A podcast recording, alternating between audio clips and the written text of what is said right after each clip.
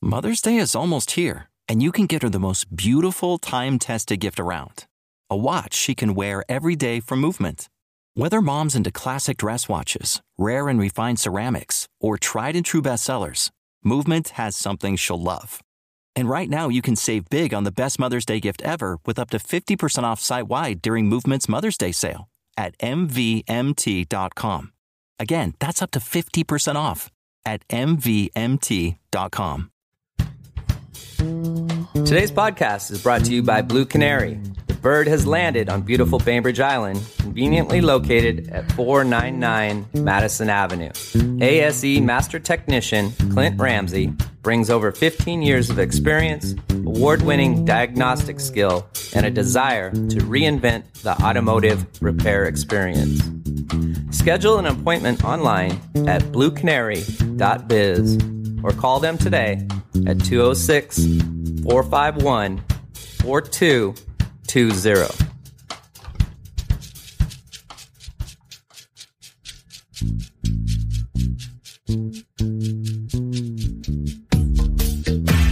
I got something for your mind, body, and soul.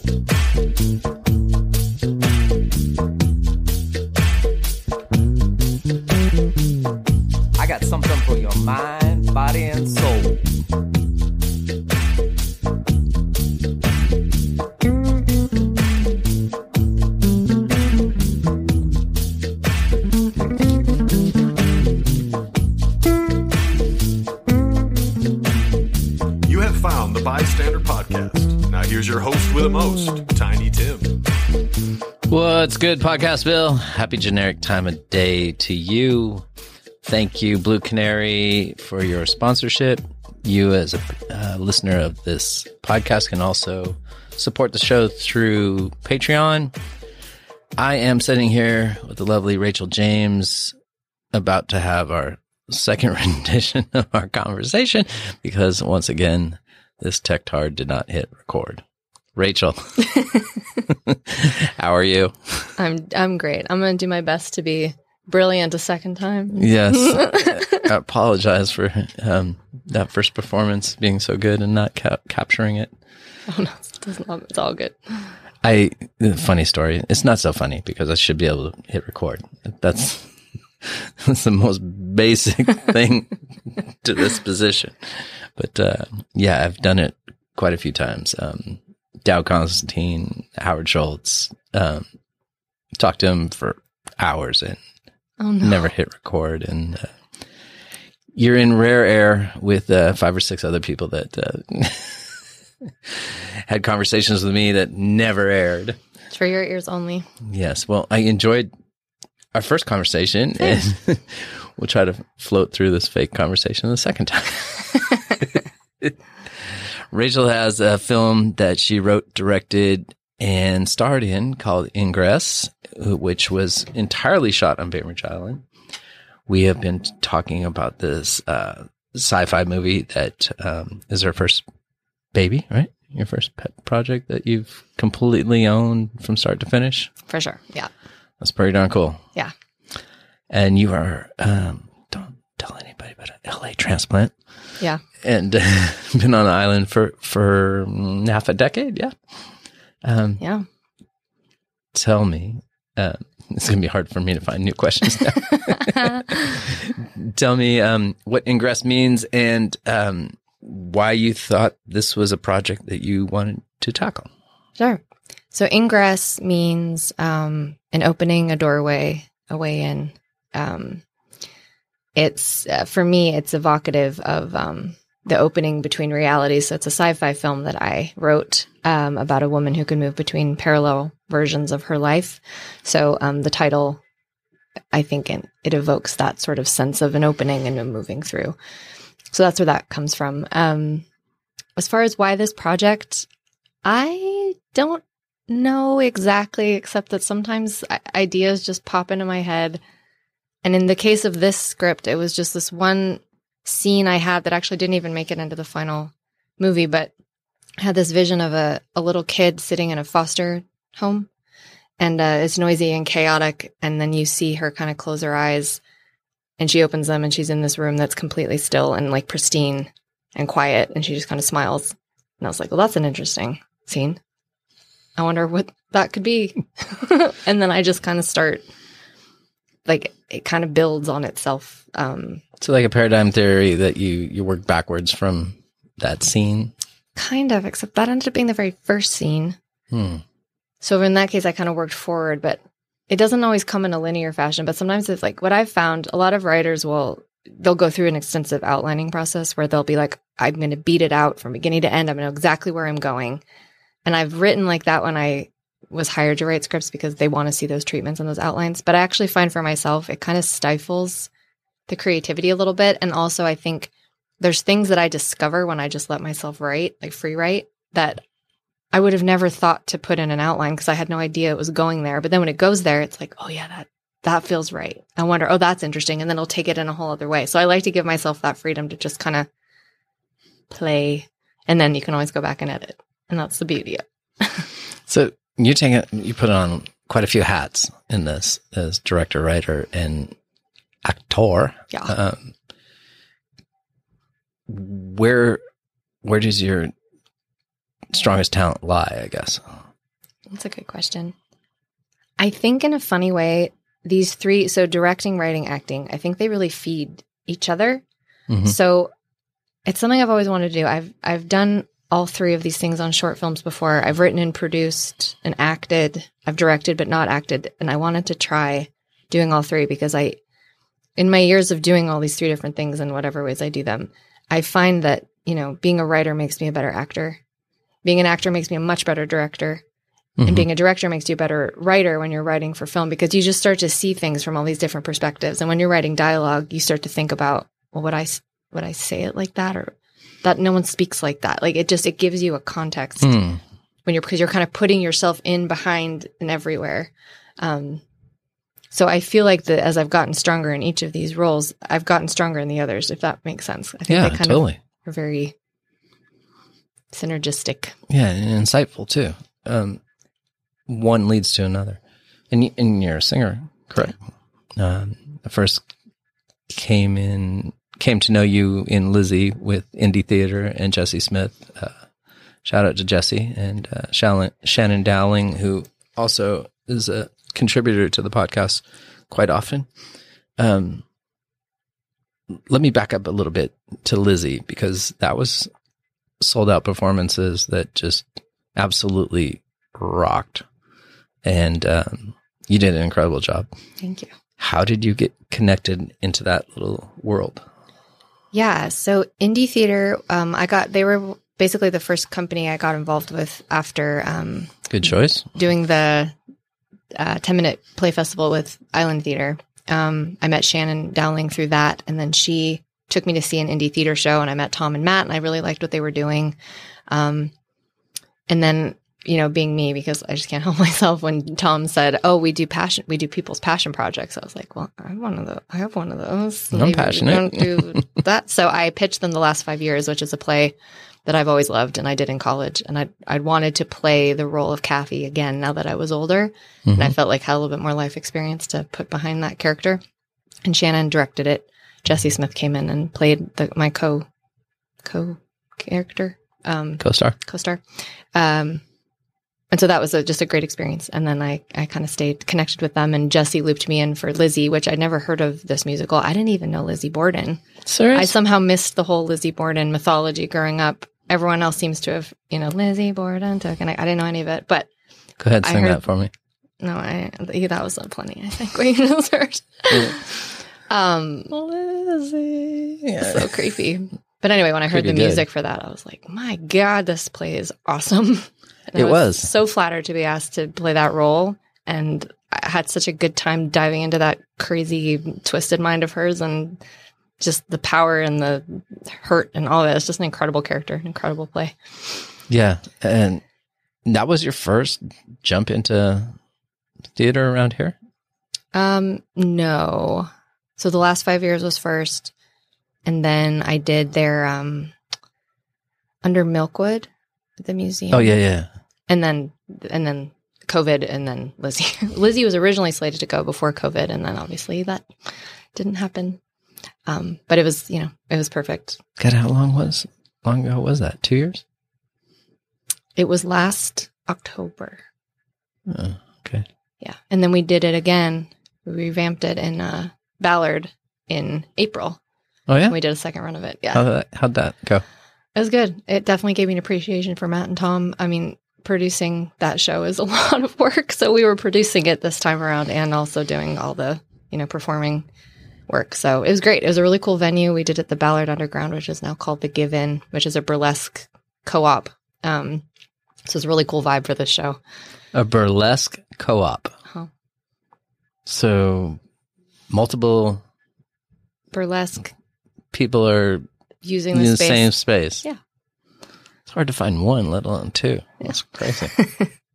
Shout out to Tom Challenor and Matthew Eldridge from Indie Theater, friends of the podcast and incredible um, friends of mine. And they do a terrific job. Tell me about uh, some of the places that you shot this movie at and the difficulties and the things that you enjoyed about shooting on Bainbridge Island. Oh, I mean, shooting here was a dream. It's just such a beautiful place to shoot. We we got great weather. We got really lucky. Just some lovely mist on the days we needed it, and no heavy rain. Beautiful. Um, we shot in the Grand Forest. We shot down at Fay Bainbridge Park. We shot downtown um, Winslow at the museum, uh, the apothecary and tea shop outside the bookstore, the library, um, and then a couple of houses on the island. Um, I mean, difficulties, I would say we, we were on a micro, micro, micro, micro budget, which meant, you know, that always makes the schedule really tight. So we had long days and we had to get through a ton of stuff. And so if you hit any snags, you're like, well, we get one take of this, hope it's good. And Mhm. we had a couple of those. Um, but I felt like there was just good vibes around this project because we got so lucky and we ended up getting everything we need. No major, you know, issues. Um, the crew was incredible. People that, you know, we hired and we'd never met or worked with turned out to be just insanely good at their jobs and wonderful to work with. And all the interns and everyone in the community who came to be a part of it, it just had like a great energy. Um, so Just- it was challenging. I mean, wearing all those hats was a lot. I bet. Were And you I- stressed? Some days. Does it uh, bleed into your acting? It, you know, I I feel like because so I had two of the people I brought in that are not local are my producing partner Sienna, and she and I've worked together for a really long time, and I just trust her implicitly. And she was our first AD and kind of our line producer on set, and then my cinematographer Dan Clark, who I knew from LA. We'd done some projects together. He actually lives in Illinois now, but he came out. Um, It's a weird place to live. his family's all there and his wife's a professor at the college so um but anyway because i had them you know i really entrusted them with a lot. And i had a shorthand with sienna that kind of developed a certain point where i would say you know there are different kinds of days. There are days where i feel like i'm driving the train. There are days where i'm i'm a passenger on the train. And then there's days where i'm running behind the train. And ideally i'm driving the train as the director of this Mhm. uh, movie, but I did. So sometimes I, I'd come in, I'd say, Sienna, I'm having a running behind the train moment. I don't know what's happening. I don't know where I am. And she would just be like, go step outside, have a breath. Like, we got this. It's all good. And, and we just kind of, we'd move forward. So I don't feel like it impacted negatively any of the scenes. We all kind of just like, we like pulled it together and did we, what we had to do, you know? But in those moments between, sometimes it was a little, where am I? What am I doing? Overthinking what's it a bit. happening. Yeah, it's hard not to, you know, or people are stressed, or you know, there's just a lot of things to manage. What was the scene at the apothecary? Because I'm, I'm a big uh, Schitt's Creek fan, and that's where I kind of learned about apothecaries Oh, and that shop. Uh, yeah. What So that scene? there's a long like? scene. Um, so we shot in the tea shop portion. Mhm. Um, it's like one of the longest scenes in the movie. It's a it's a a date sort of between the two main characters where they meet up and kind of connect and talk about all of their kind of history and what brought them here and um it was all just in that corner table right by the window where you see the cars driving by yeah Yeah. And um, you use local actors. Um, can you name a few that Yeah. you may know? yeah so we had barbara deering um we had chris soldavia We- Stud. Stud. Yep, totally. We had uh, John Ellis in a in a cameo with uh, Nobel, his his stepdaughter, who played young me. Um, we actually do look a lot alike. I was watching her on video and I was like, whoa, that's crazy. Um, who else did we have? We had um, a lovely woman named Camille uh, Campbell, who's from Seattle, and Christopher Clark, who's um, he was in Indie Theater's most recent show. Um, he's also from Seattle, and then Christina Uloa, who lives on Bainbridge, uh, played a cameo. If I'm forgetting anyone, I'm so sorry. I think I named everyone. oh, Justine Stillwell, she had a cameo. Um, So tell us a little bit about the story. okay, You wrote it. I did. Go into the source here. Okay.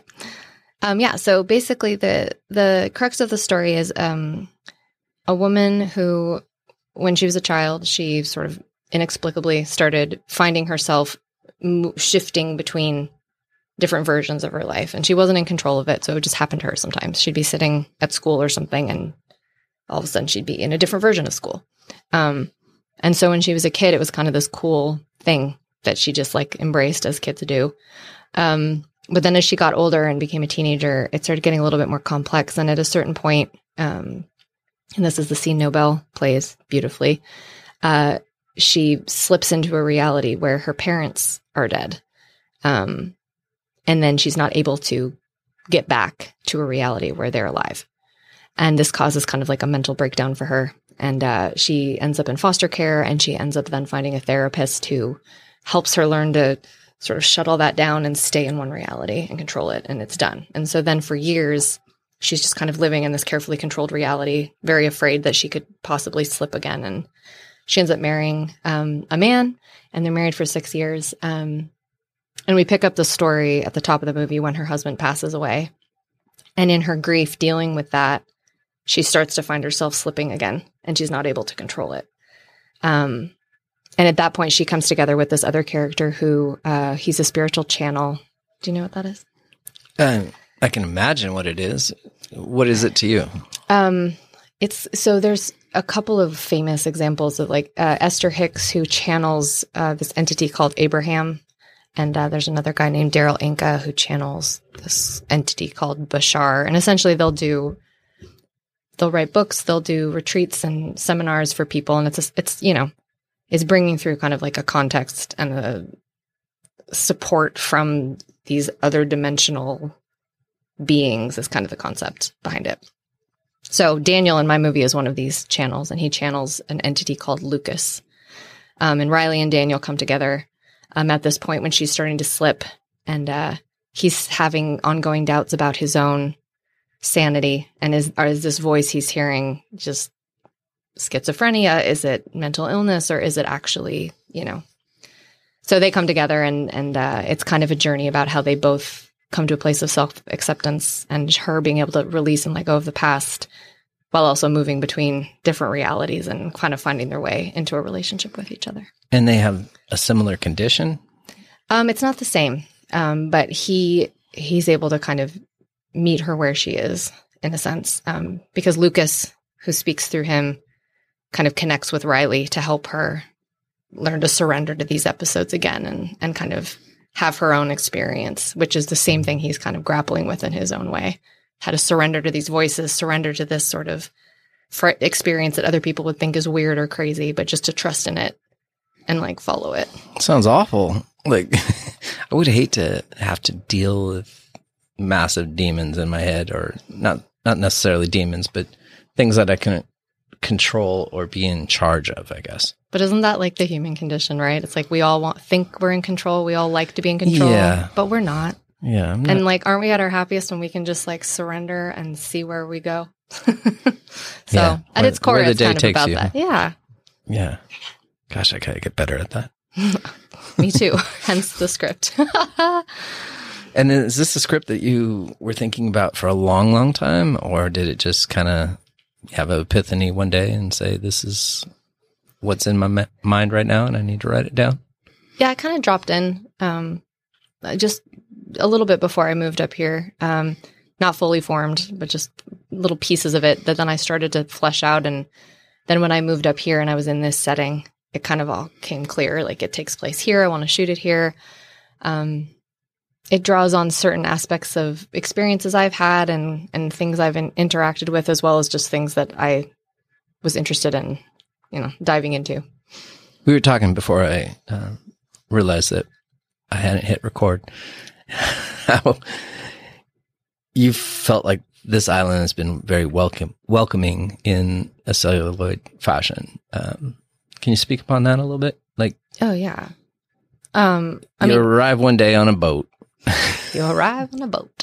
Um, yeah, I think I've just been continually blown away by the generosity of this community. How, you know, there's not many communities that I've been in where I feel like what draws people together is art. And I think Mhm. that's a really special thing. And I feel it everywhere in terms of people just their love of the arts and the way they're supporting art, whether it's through their own artistic expression or through supporting other people's artistic expression. Um, and just to be in a place where so many people and so much focus is on creativity and art is just it's a very inspiring place to be and to be creating any kind of art. Yeah, it's really cool to listen to people's ideas and and visions and and see what they're doing because art comes in so many different ways.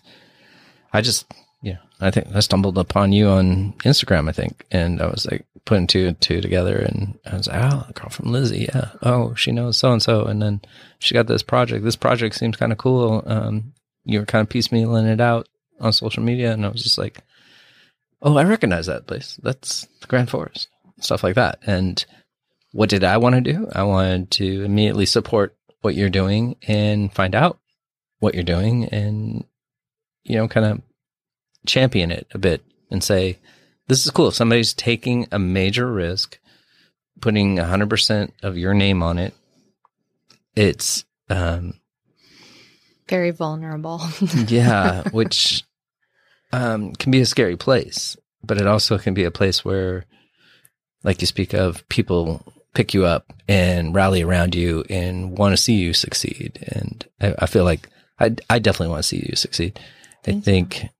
What what little I've seen of the film so far is is impressive, and I can't wait to see more.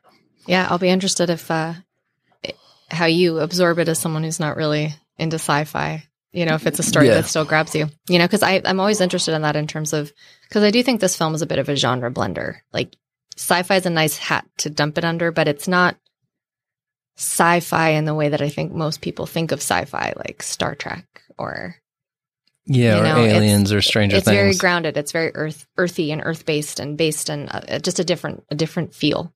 Um, so how how and why would you define it sci-fi then? because I think when you're talking about things like the multiverse and parallel realities and that just feels like to me it falls in the category of science fiction.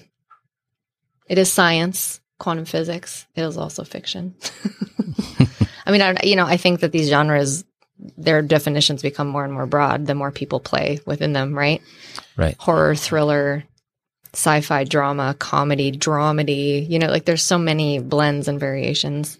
hmm I just watched that zombie movie with Jamie Foxx, and uh, I'm like not a zombie guy and not a gamer, and I could see how killing zombie game became a, a movie, but then the movie started to look like what I perceived a game to do, but then it was blended in Jamie Foxx's comedy. Right. You know, it was it was just a mess, like you say. Yeah. and uh, that made it enjoyable. It was a, it was a fun ride, and it's a movie I n- never thought I would watch. Right. You know, Woody Harrelson's probably one of my favorite actors, and uh, I never saw Zombieland. I had no interest in it. Zombieland's kind of funny too. It's kind of the same. It's like a comedy zombie thriller Yeah, so I'm gonna thing. have, to check it out now, yeah. um, as well as your movie. yeah, definitely. Um, what brought you to the island in the first place? Um, wanted to change. Um, I kind of hit a wall about three years or two years before we ended up moving here, where I just LA was just draining me, and I didn't realize how unhappy I had become living there, and it became such a fixation on needing to become successful in a very specific way and feeling like I could only do that there. Hmm. So I kind of had this revelation that like being happy and living somewhere that like nurtures you probably is the thing that seeds and grows whatever success or creativity you're going to have in your life. It's not the other way around because I tried it. Um, my parents live in Port Townsend now. They've been here about 15 years. Oh, okay. So my husband and I had been coming up through Bainbridge visiting them. So we'd always get on the ferry, we'd go to Harbor Public House and have a beer and then drive up to Port Townsend. And so when we started thinking about be nice to live closer to them and we really like this area, Port Townsend's a little farther away from the city and everything than we'd want to be. Um, and my mom just over at drinks one night was like, Well, what about Bainbridge? What about Bainbridge? And then like three days later, I was like, Hey, Devin, would you move to Bainbridge with me? And he was like, Okay. I thought it'd be a big Wow. fight, and then like six months later, we here we are. That's awesome. Yeah. Is he in the field as well? He's in peripheral field, so he's done marketing and music and tech, and he was a firefighter, a volunteer firefighter on the island for a couple of years when we were first lived here, and so he's very eclectic. But he's definitely a supporter, and he understands, and he's helped me with music supervision, and he was our COVID compliance officer on set. So, yeah. Just- I'm I'm thrown off with the volunteer firemen statement. Is, is that something that's still going on on the island, or did they get rid of that program? Because I felt like during COVID we had a shortage of firefighters because they were becoming ambulance paramedic drivers and such, and we didn't seem to have a volunteer system that I could see outwardly. Um, So there was, um, they may be phasing it out now, but it's been there since we've been here. Um, not on like a massive scale, but they've had, you know, a handful of volunteers. Yeah, because I know the fire department. Um, they have a teaching ground over there off Day Road. Mhm. Yeah. So, what made your? We're going off on a different tangent here. what made your uh, partner want to be a volunteer fireman? Uh, he, it's something he'd always wanted to do since he was a kid and not in LA because terrifying. Um, but when moving up here, I think he really liked the idea of just kind of engaging that, going through it, seeing what he could do, pushing himself and serving the community. He's always been very, he loves to help and he loves to be of service. And I think it really fed a really lovely side of him in that way that, you know, being in tech and being in music is just different. It is like, it's a totally different side of your whole self. Well, I know a podcast that could use some help. Yeah. So, what are the? What's the plan for the movie going forward? It's shot and it's in the can. Mhm. What next? yeah. So we just finished it last week. Um, Congrats. Thank you. Um, next week, we're doing a little um, private cast and crew screening just so everyone who is a part of it can see it. And then we're submitting to festivals um, right now and starting to submit to sales agents and distributors. And kind of the next step is going to see like what festivals accept us. And we'll do a festival premiere and kind of do a run of some festivals and then hopefully get picked up, you know, by distribution from there. And, and then we'll find out are we going theatrical? Are we going to Netflix? Are we going and then we can tell everybody where they can watch it. And hopefully, many people will, and hopefully, they'll like it. Nice. Have you thought about having a screening on the island? yeah, for sure. So, um, we're like I said, we're going to do this this uh, sort of private casting crew screening just because we can't premiere it before it has its festival premiere Mhm. um, publicly. But once that's happened, absolutely. Um, the Lynwood Theater's already offered um, doing you know Awesome. a premiere, and um, BIMA, we'd love to do a screening there since we shot there. Um, so yeah, we'll have some fun, you know, putting it in a few places around the island once we can do that, and maybe even you know I'll see. I would love to play it at the Rose or at the Starlight Room. It's like my favorite place. Have you been there? In Port Townsend. Oh no. So they have this cute little theater called the Rose, which is very much like the Lynwood Theater, old historic theater. And then upstairs, they open this space called the Starlight Room. And it's at the top of one of, sorry, Take five. Mm-hmm. it's at the top of one of these old Victorian buildings and the whole space. It's so before the movie starts, all the curtains are open and you're on these Victorian couches looking out at the city. And then they close it all up and they play the movie and you can have drinks and from the bar and snacks. It's just a really cute experience. Kind of like a movie tavern. Yeah. What's a movie tavern?